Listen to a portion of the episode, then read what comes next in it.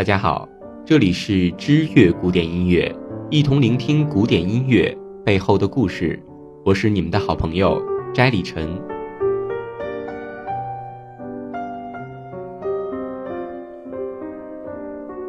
柴可夫斯基一生创作的作品非常多，而且涵盖了各式各样的音乐作品，包括歌剧、交响乐、钢琴协奏曲之类等等。而钢琴组曲《四季》则一般不会被列为其代表作，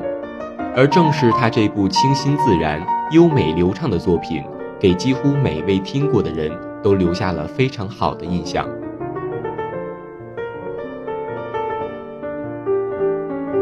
《四季》写于1887年，是某个杂志社邀约所写。在1875年12月，圣彼得堡有家叫做《小说家》的杂志社向柴可夫斯基邀稿，并希望他能够每月都为杂志写一首钢琴小品，内容贴近当时气候或者俄罗斯民族生活习俗即可，并且每部作品都配一个小诗。柴可夫斯基觉得杂志社的这个创意很不错。便欣然答应了下来。很快的，第一部作品便完成了，取名为《壁炉边》。这是根据普希金的一首诗所启发，表现了俄罗斯寒冷的冬季，人们坐在壁炉旁，很温暖安详。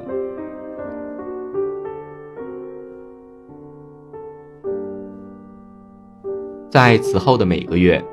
柴可夫斯基的管家都会提醒他，别忘了给杂志社写稿。柴可夫斯基都会集中精神，结合当月情况，把作品尽心完成。就这样，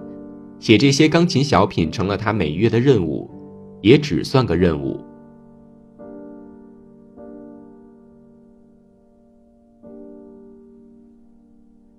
但是灵感这玩意儿不是说来就来的，在接下来的一两个月中，柴可夫斯基想破了头也想不出可写的东西。于是只好用从前已经写过的两部作品来充数，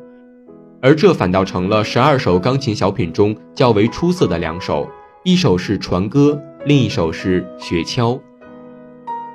后来，等到十二个月，柴可夫斯基写了整整一年之际，他将这十二部作品打包成合集出版，取名为《四季》。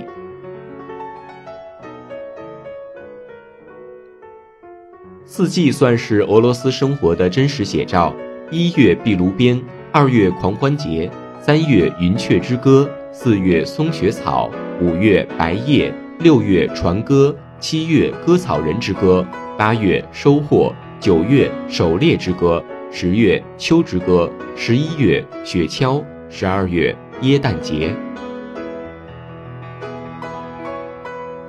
四季这十二首曲子，每首都富有诗意，清新淡然，自然淳朴，既有俄罗斯风景的素描，也有民间生活的写照，情景交融，极富俄罗斯特色。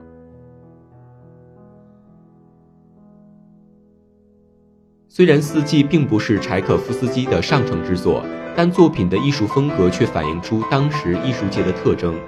与诗歌紧密结合，音乐描绘艺术画面。散发着浓浓的俄罗斯气息。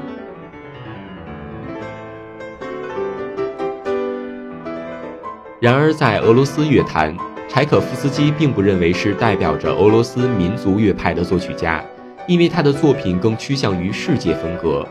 他是那种世界主义者，整体的艺术风格应该归类于浪漫主义流派。但他首先是一位俄罗斯作曲家。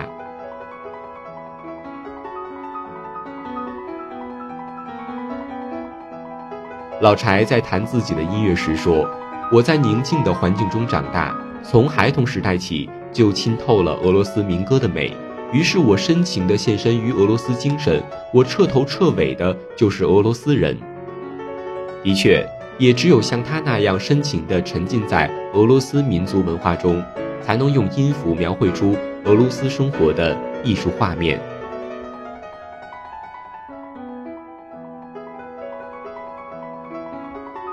如果你也喜欢本篇书稿，或对我们的节目有任何的建议，请在微博或微信公众号中搜索“知乐古典音乐”并添加，回复节目期数七十一，查看本期节目的文字稿。感谢您的收听，我们下期节目再见。